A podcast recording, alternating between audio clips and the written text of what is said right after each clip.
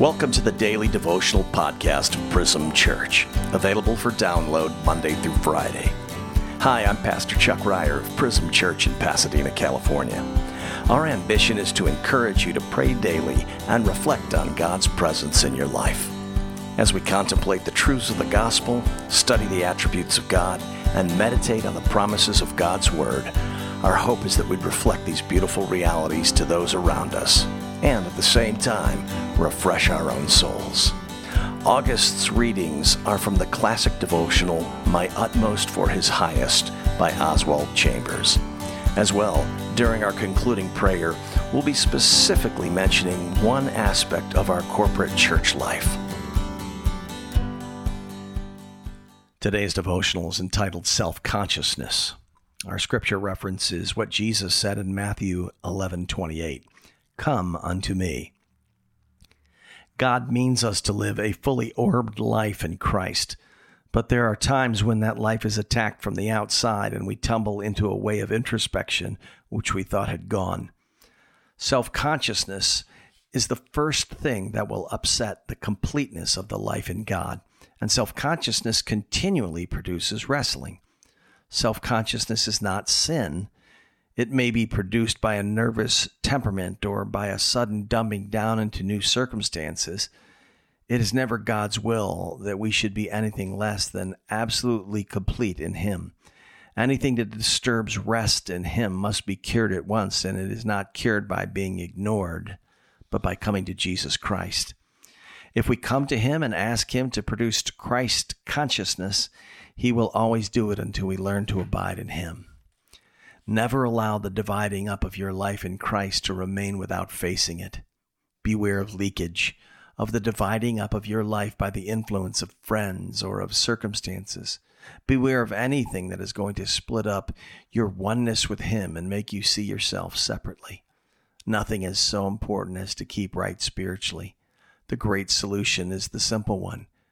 As Jesus said, "Come unto me." The depth of our reality, intellectually, morally, and spiritually, is tested by these words. And every degree in which we are not real, we will dispute rather than come. Today we want to again pray for our leaders, pray for the upcoming elections in our state and in our country. I want to pray for the leaders of our church movement, our church association at Prism, the Sojourn Network. And then we want to pray for the Prism Men's Conference, which is coming up in September. And Pastor Ryan Williams, who will be traveling from Albuquerque, New Mexico, to visit us that weekend and deliver a solid word for the men of Prism Church. So let's go before the Lord and pray this morning. Father, your word has told us that you will give us rest if we come. Part of why we come in these devotionals each day is to remind ourselves of our need for you.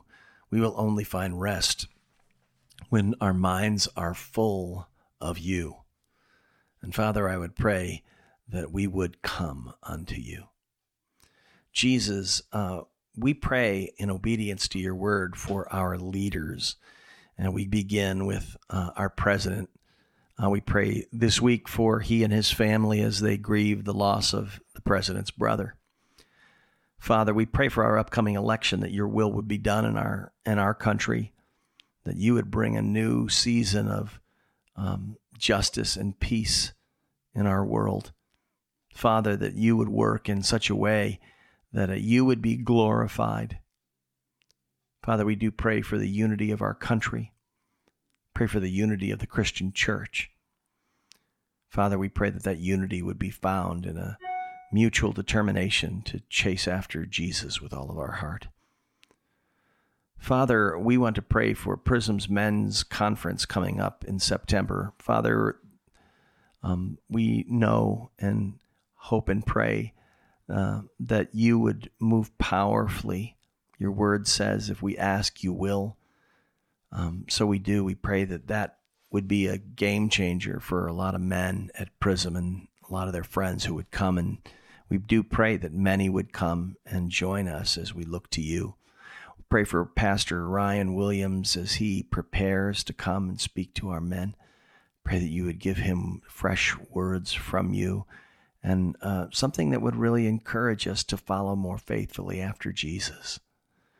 We will give you all the praise, Lord, for all of the work we see you do in our lives, because we know that apart from you, we can do nothing. Would you be glorified today, we pray in Jesus' name. Amen.